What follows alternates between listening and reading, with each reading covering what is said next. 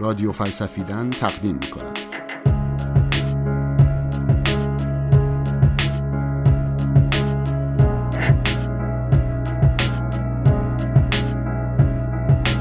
حقوق بشر و فلسفه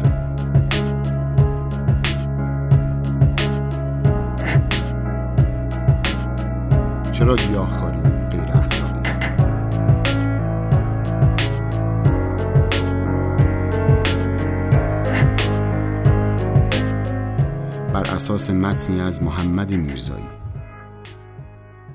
نیچه خودش رو ضد اخلاقیات معرفی می‌کنه به نظرش نظام های اخلاقی کارشون اینه که میل ها و رانه های اصیل آدم ها رو از کار بندازن و در نهایتش به درد مردم نمی‌خورن و فقط به درد اونایی می‌خورن که این نظام ها رو طراحی می‌کنن.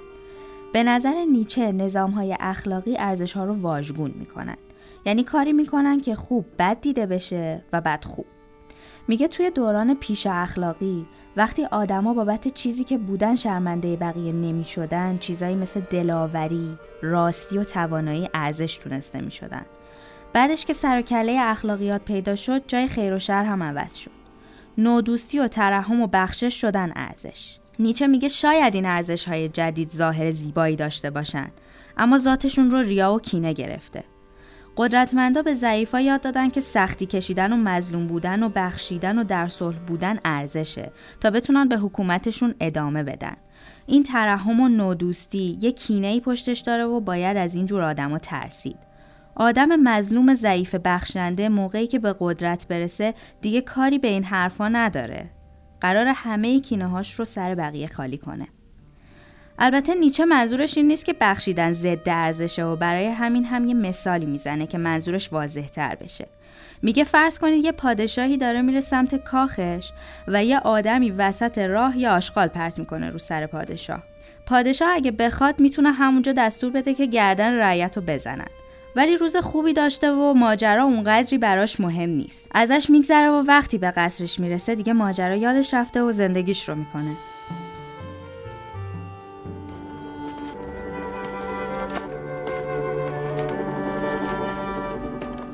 میدانی چه کردی خانه خراب؟ نمی‌دانم. من انقدر می‌دانم که سبک شدم. حرمت خانه شکستی بماند. در بحثر علی کفر و ناسزا خواندی بماند. میدانی آب دهان به صورت کنداختی دهمین نفر. او مالک بود. خب بود که بود. مالک بود. مالک؟ کدام مالک؟ مالک اشتر نخعی مالک؟ اشتر؟ نخه مالک اشتر؟ مالک اشتر؟ بای نه!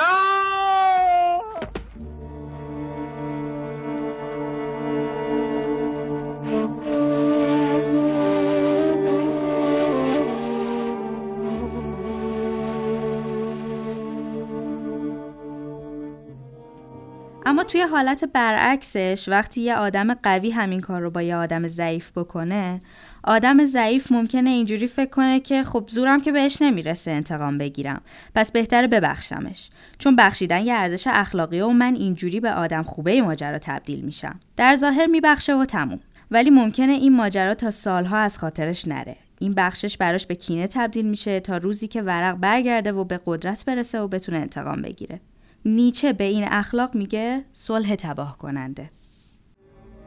کوفیان با مالک همان کردند که هند با همزه کرد. تعبیر عالمانه روح و آینت تفسیر آیه است که یادم نیست. او نیز می‌تواند آینه سرداری باشد بلند قامت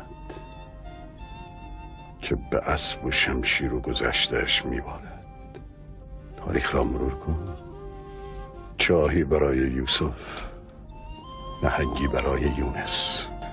طوفانی برای نو صلیبی برای مسیح. داستان خاکستر و پیامبر را برای گذران وقت بر منبر مساجد نقل نمی کنند. اگر مقصر باشم خدا بر من ببخشاید اگر او مقصر است. خدا هدایتش کند. ما برای اینکه بگیم کار خوب خوبه و کار بد بده نیازی به اخلاقیات نداریم. ولی وقتی قرار باشه یه کار بد رو یه جوری توجیه کنیم که خوب به نظر برسه اخلاقیات می‌تونه کمکمون کنه. هرچی پیچیده تر بهتر. تاریخ هم نشون داده که قدرت بشر توی بست دادن تئوری های اخلاقی اونقدر زیاده که تقریبا هر کاری رو می‌تونه یه جوری توجیه کنه که خوب به نظر برسه. یه شکایت دیگه که شکایت خود من. مثل همیشه از مکتب خانه نرفته خانه و به بهانه مار کشتن کلبه نجفلی رو خراب کرده. کار خوبی کرده باجون؟ کار خوبی کرده کار خوب خوبه کار بد. کار خوب خوبه کار بد. کار خوب خوبه کار بد. کار خوب خوبه کار بد کار خوب خوبه کار بد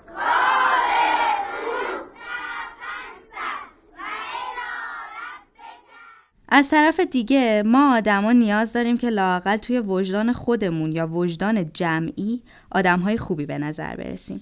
وقتی با خودمون خلوت می‌کنیم لازم داریم یه چیزی داشته باشیم که بهش افتخار کنیم و بگیم اینجا کار درستی کردیم و آدم اخلاق مداری هستیم. همونطور برای تصویری که از خودمون توی جمع می‌سازیم هم به اخلاقیات نیاز داریم. حتما لازم نیست کاندیدای ریاست جمهوری باشیم که سعی کنیم خودمون رو آدم درستی نشون بدیم.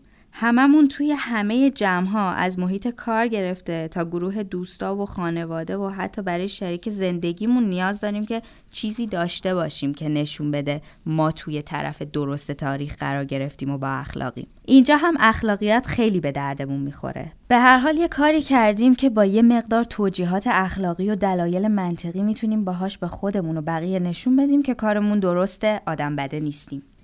توی یه فضای ایدئال و اوتوپیایی شاید این روش خیلی مشکلی نداشته باشه. اینکه من سر راه خونه به یه آدم نیازمند کمی پول دادم و بد احساس می‌کنم که وظیفه اخلاقی خودم رو انجام دادم نباید مشکلی داشته باشه واقعا. اما ماجرا وقتی جدی میشه که اوضاع به هم ریخته باشه. اون موقع است که اگه با این کارها وجدان خودمون رو راحت کرده باشیم ممکن از اصل ماجرا جا بمونیم. توی همین مثال کمک کردن به آدم نیازمند بیاین قضیه رو اینجوری ببینیم که دوست صمیمی فرد نیکوکار مریض شده و از کار افتاده و خانوادهش دچار مشکل شدن. اما فرد نیکوکار قصه ما آگاهانه ماجرای نیاز دوستش رو نادیده می‌گیره. وجدانش حکم می‌کنه که بهش کمک کنه. ولی اون موقع ممکنه نتونه سفرش رو بره و واسه همین ترجیح میده تلفن دوستش رو بر نداره.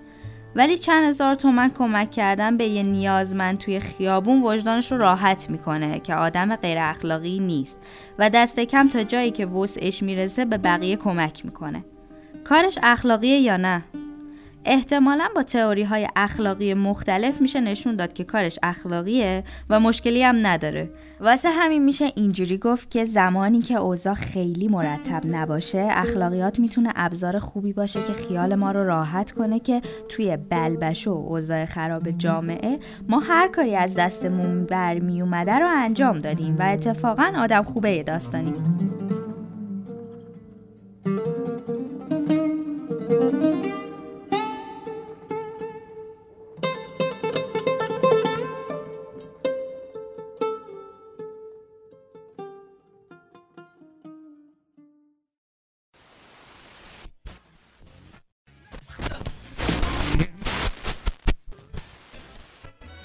همه اخلاقیاتی که به قول معروف خطابشان به فرد است به خاطر سعادت او چیزی نیستند جز مشتی اندرز در مورد رفتار. به نسبت درجه ای از خطر که شخص در زندگی با خیش در پیش گرفته است.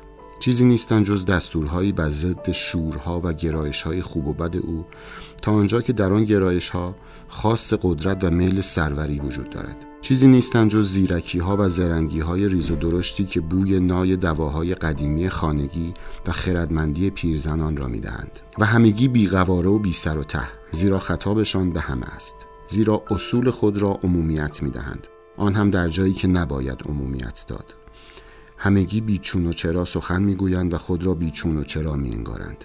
همگی کمی شورند و بیشتر تحمل پذیرند تا خوشایند و گهگاه وسوسه انگیز. و آن هنگامی است که می‌دانند چگونه بوهای تند و تیز و خطرناک از خود برآورند به ویژه بوی دنیای دیگر. این همه در پیش عقل وزنی ندارد و کمتر از آن است که علم به شما راید تا چه رسد به آنکه مایه فرزانگی باشد. بلکه بار دیگر و سه بار دیگر می‌گویم که این اخلاقها چیستند. زرنگی زرنگی زرنگی آمیخته با حماقت حماقت حماقت. از روزگاری که بشر بوده است گله های بشری گروه های خیشاوند جماعت ها قبیله ها ملت ها دولت ها کلیساها نیز بودند. همچنین انبوه فرمانبران در برابر اندک شمار فرماندهان و نیز از آنجا که تاکنون به فرمانبری بهتر و دیرینه تر از هر چیز دیگر در میان بشر گردن نهادند و این حس را بیش از همه پروردند به سادگی می‌توان تصور کرد که به طور کلی نیاز به فرمانبری در بشر چنان فطری شده است که این نیاز در مقام وجدان رسمی فرمان می‌دهد. تو باید بیچون و چرا چنین کنی. بیچون و چرا چنین نکنی. خلاصه تو باید. این نیاز در پی کامیابی خیش و آکندن قالب خود از درونه است و در این راه بر حسب درجه توانایی و بیتابی و هیجان خیش مانند هرسی بی امان چشم بسته در چیزی می و چیزهایی را میپذیرد که دستور دهنده پدر مادر آموزگار قانون پیشداوری های طبقه افکار عمومی در گوشش فریاد می‌زند. امروزه چنین وضعی در واقع در اروپا وجود دارد و من آن را ریاکاری اخلاقی فرماندهان می‌دانم.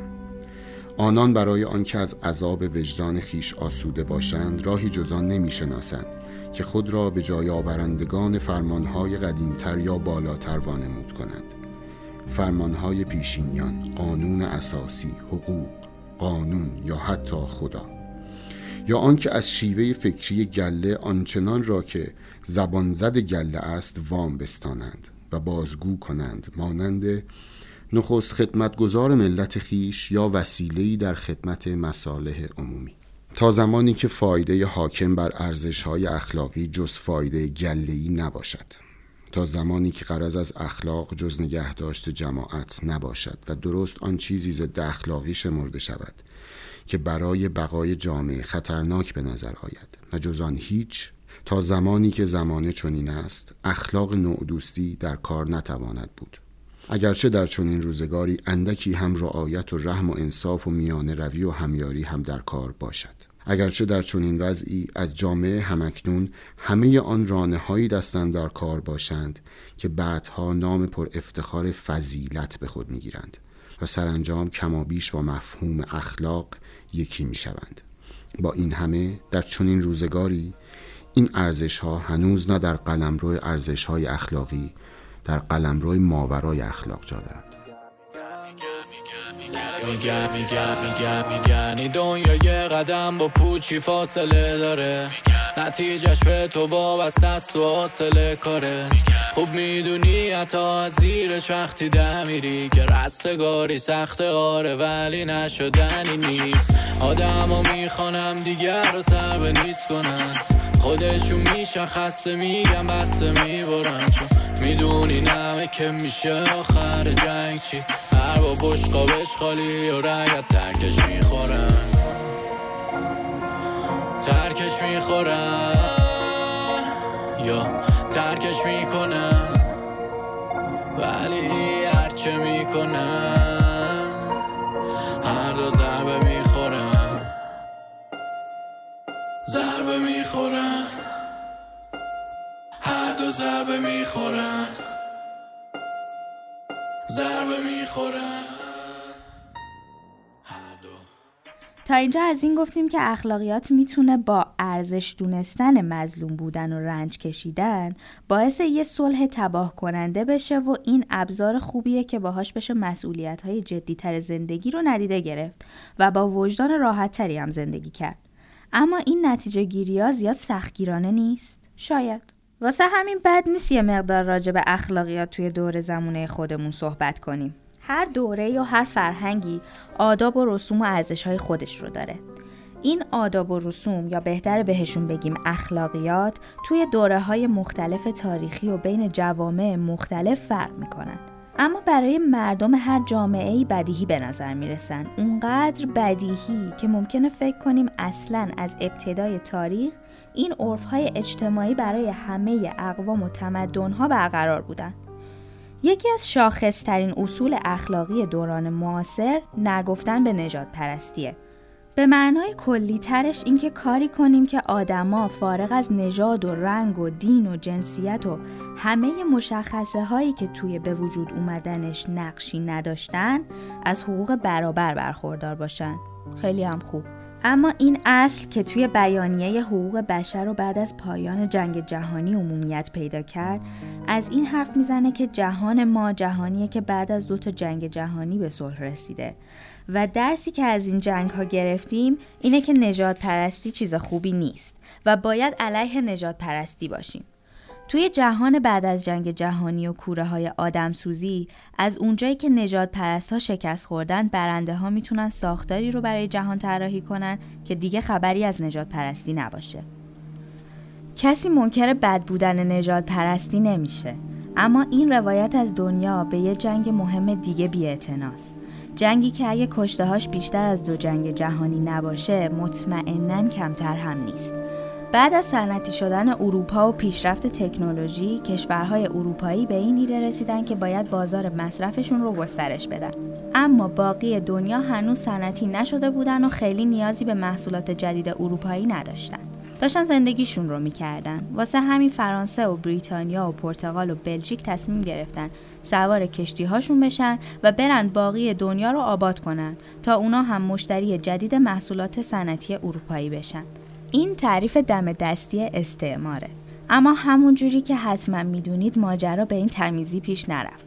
اروپایی ها در رقابت با همدیگه شروع کردن به تصاحب آفریقا و آسیا و کم کم بسته به قدرتشون جهان رو بین خودشون تقسیم کردن.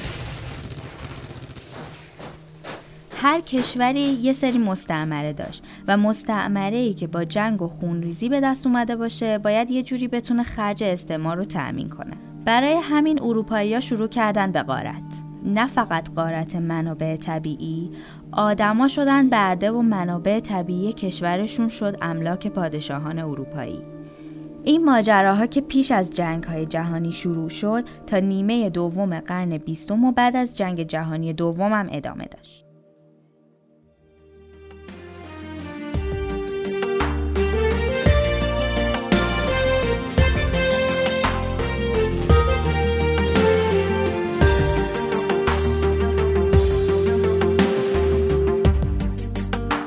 این ساعت شور توی این فصل کبود وسط تعذیه اشکی نیست اشکی نبود. توی پیر و ویر این جشن جنجال سکوت کی صدا تو برده؟ میهن خشمالو. خورشید تو کی برده و کی سایت تو آتیش زده که از پی این همه شب رفته و شب اومده. خورشید تو کی برده و کی سایت آتیش زده که از پی این همه شب شب رفته و شب اومده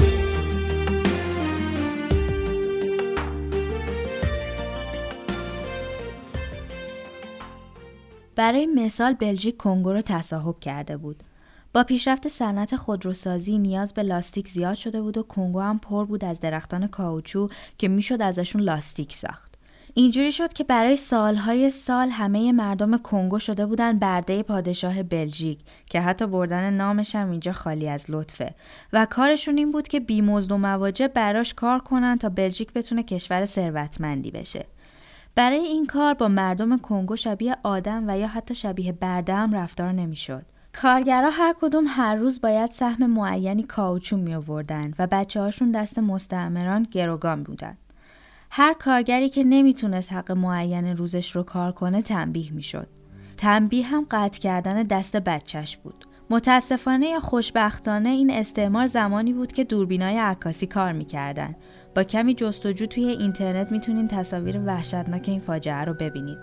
وقتی که چندین بچه با دستهای قطع شده جلوی دوربین صف کشیدن و سابکارای اروپایی کنارشون به دوربین لبخند می‌زنن. یا تصاویری از پدرهایی که دستهای بچه هاشون رو به گردنشون آویزون کردن و مجبورشون کردن که جلوی دوربین جست بگیرن.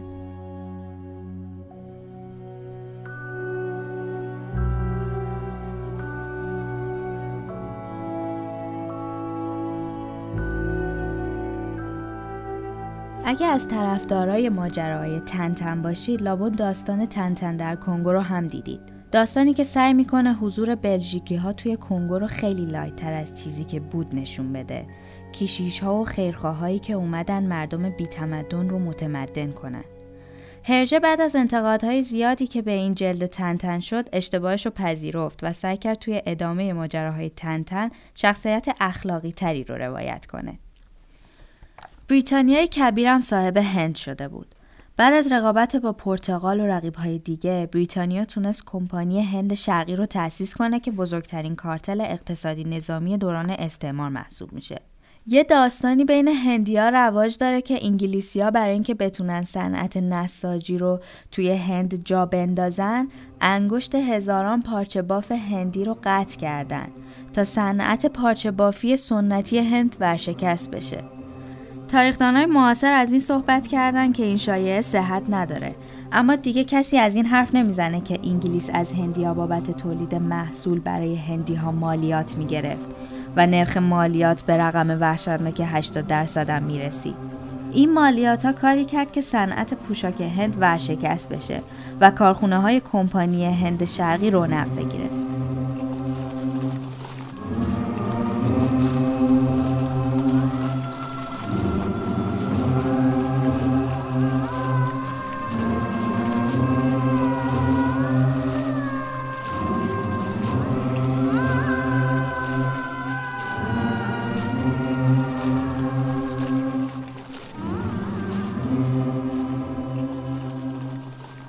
ماجرا فقط به پوشاک هم مربوط نمی‌شد. هندیا بابت نمکی که توی کشور خودشون تولید می‌کردن هم باید به بریتانیا مالیات می‌دادن. پول بده پول بده پول چی می‌خوای؟ پول زور بده پول پول آیا ندم چی؟ ها؟ گفته شده سیاست های استعماری توی کنگو در حدود 10 میلیون و توی هند در حدود 30 میلیون کشته داشته و این فقط یه بخشی از جنگ استعماره.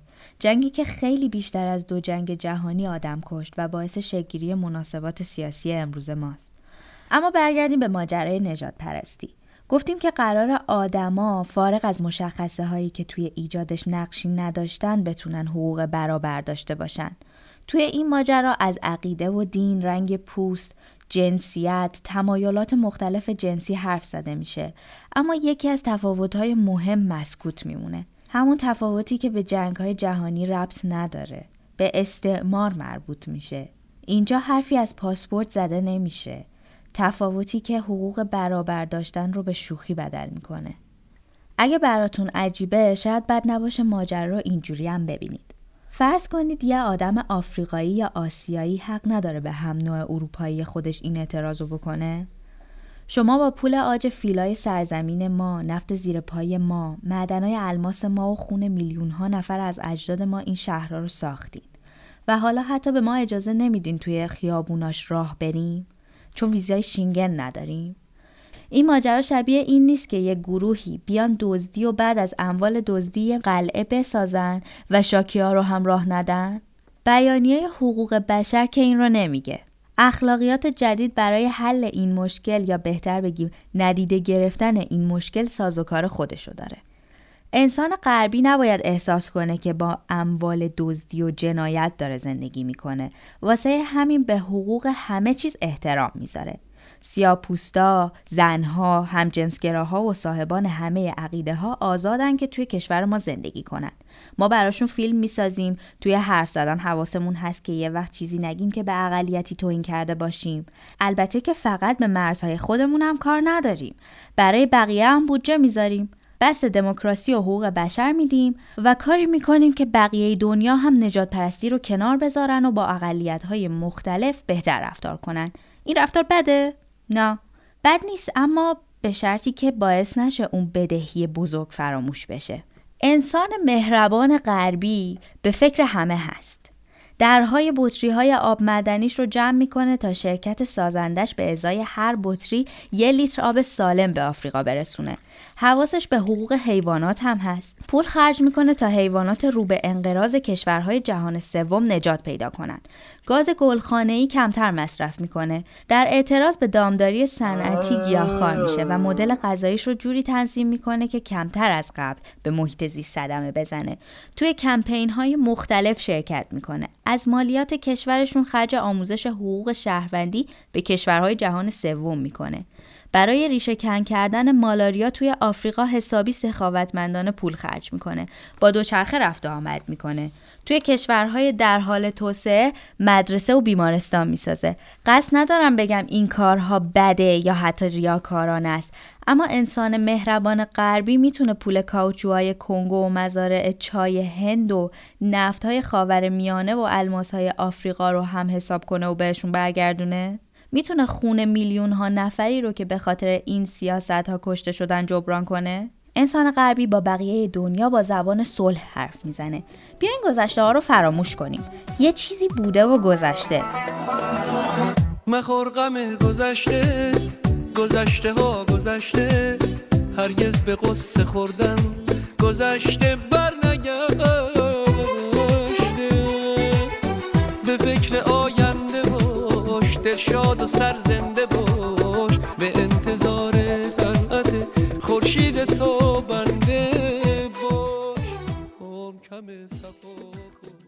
شما حاکمان جاهلی داشتید و ما هم یه جاهایی تند رفتیم. ولی شما هم بیاین به حقوق همه احترام بذارید. حواستون به حیوانات و محیط زیستتون باشه. اگه هممون اینجوری باشیم دنیا گلستون میشه. ما بلدیم و بهتون یاد میدیم شهروند مسئول و اخلاقی بودن چجوریه. کاری به پنجاه سال پیش نداشته باشین که پدرهاتون برده پدرهای ما بودن. واسه اون خیلی متاسفیم. ولی طلاها و آثار تاریخی و الماساتون رو پس نمیدیم. آنگاه که برترین و قویترین رانه ها با شور تمام بیرون جهند و فرد را بسی برتر و فراتر از میان مایگی و پستی زمیر گله کشانند اعتماد به نفس جماعت و ایمانش به خود در هم می شکند و گویی کمرش خورد می شود درست اینجاست که این گونه رانه ها مهر باطل می خورند و بدنام می شوند معنویت والای مستقل خواست تکیس دادن و حتی عقل زیاد نیز خطر انگاشته می شود از این پس هر آنچه فرد را بر فراز گله کشاند و همسایه را بترساند شر نامیده می شود و ادب و فروتنی و سربراهی و ذهنیت همگانوار و اعتدال خواهش ها نام و ناموس اخلاقی میابند سرانجام هنگامی که اوضاع بسیار آرام باشد فرصت و ضرورت سفت و سخت تربیت کردن احساس ها هرچه کمتر می شود و هر گونه سختگیری حتی سختگیری در عدالت مایه پریشانی خاطر می شود و هر گونه بزرگمنشی والا و جدی. هر گونه تکیه بر خیشتن کمابیش وحنی شمرده می شود و بدگمانی برمیانگیزد و آنچه محترم شمرده می شود بره است و بالاتر از آن گوسفند. جامعه در تاریخ خود به جایی می رسد که از نرمی بیمارگونه و شکنندگی بیش از حد با جدیت و صداقت تمام جانب آسیب رسانندگان خیش یعنی تبهکاران را می‌گیرد آنگاه مجازات در نظرش بی انصافی می آید و بیگمان تصور کیفر دادن و لزوم کیفر او را می رنجاند و می ترساند. آیا بی خطر کردنش کافی نیست؟ کیفر دیگر برای چه؟ کیفر دادن کار هولناکی است. با این پرسش است که اخلاق گلهی، اخلاق ترس، نتیجه نهایی خود را به بار می آورد. تصور کنید که اگر خطر که علت ترس است به کل از میان برداشته می‌شد. این اخلاق نیز از میان می‌رفت. زیرا وجودش دیگر ضرورتی نمی داشت زیرا دیگر خود را ضروری نمی انگاشت. کسی که وجدان اروپایی امروز را بکاود از هزار سوراخ سنبه اخلاقی آن همواره همین حکم را بیرون می کشد. حکم ترس گله ای را. آرزو داریم روزی برسد که دیگر چیزی مایه ترس وجود نداشته باشد. امروز در سراسر اروپا اراده و راهی را که بدان روز راه است را پیشرفت می نامد. بگذارید همینجا حرفی را که صد بار زدیم دوباره بزنیم زیرا گوش ها امروزه برای شنیدن چنین حقیقت ها برای حقیقت های ما خود را به زحمت نمی اندازند. ما خوب می‌دانیم که انسان را بی هیچ پرده پوشی و کنایه در شمار حیوان آوردن چقدر زننده است و در مورد ما نیز این گناه را به پایمان خواهند نوشت که ما در حق انسانهای دارای ایده های نوین اصطلاحات گله و غریزه گله‌ای و مانند آن را پیوسته به کار می‌بریم. اما چه می‌توان کرد؟ ما جز این نمی‌توانیم. زیرا بینش تازه ما درست بر همین پایه قرار دارد. ما دریافته ایم که سراسر اروپا و از جمله کشورهایی که زیر نفوذ اروپا قرار دارند درباره احکام اساسی اخلاق همراهند.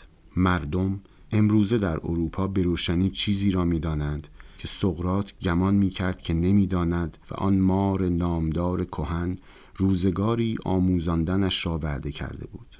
امروز مردم می‌دانند نیک و بد چیست. از این رو سخنی که ما هر بار از نو بر سر آن ایستادگی می کنیم می باید تنینی ناهنجار داشته باشد و به سختی به گوشها راه یابد.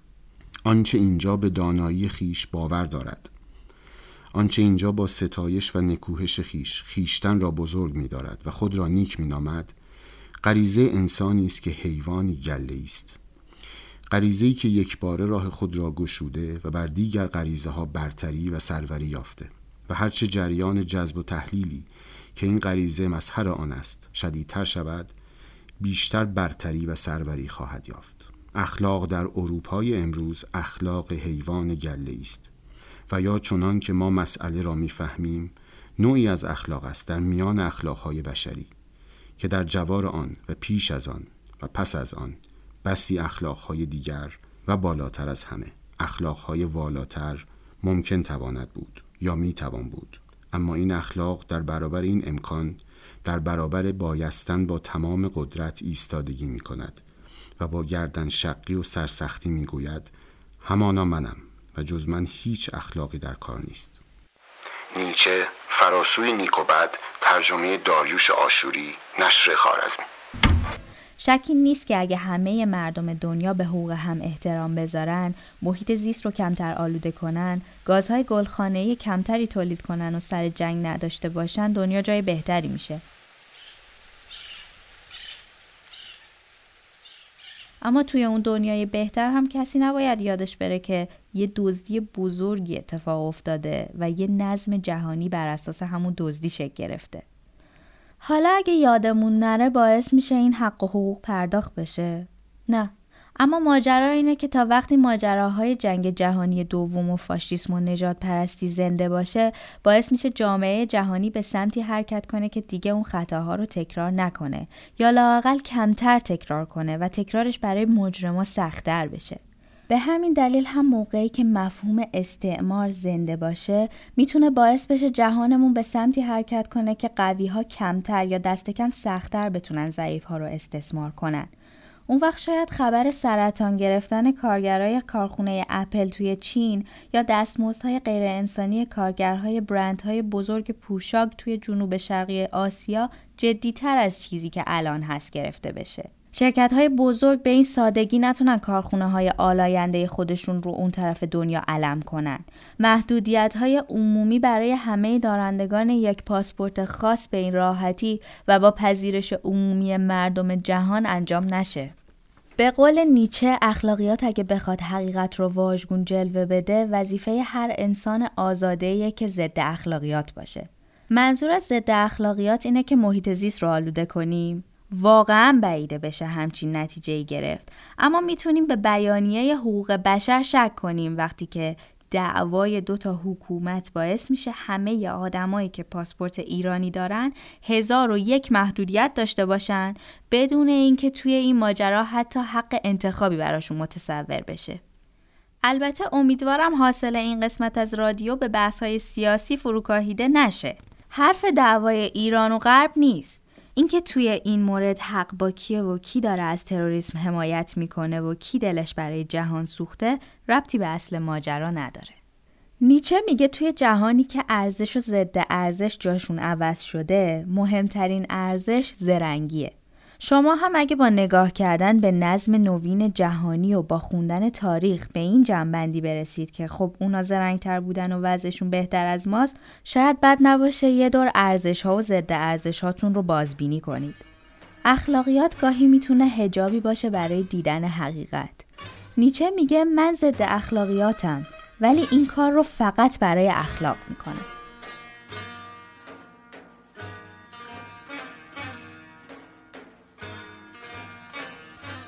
زن که می گفتی نیم با صد نمود.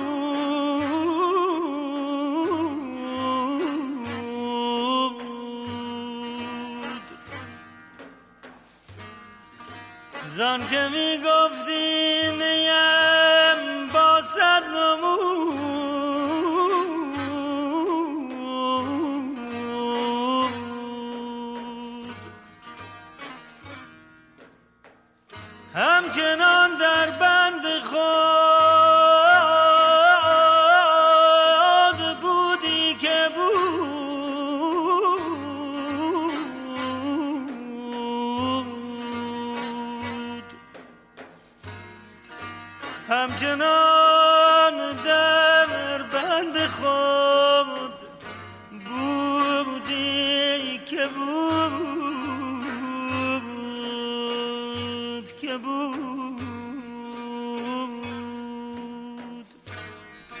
صدای فاطمه قائمی تهرانی و امیر حسین تاهری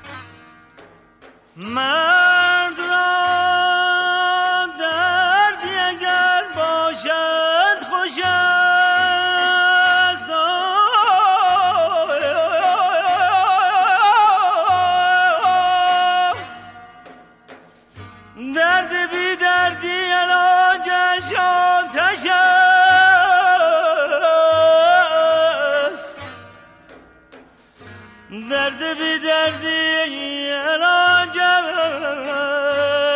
آتش است آتش است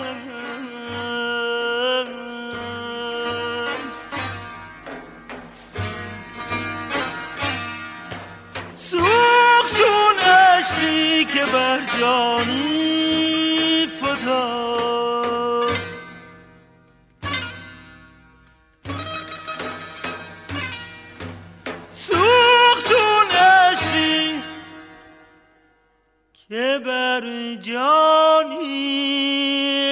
فتاد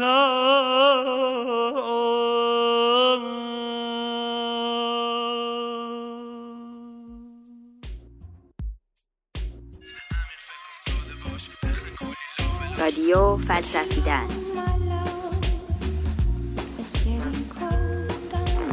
همین فکر ساده باش بخن کلی لابلاش یاورتان استاد.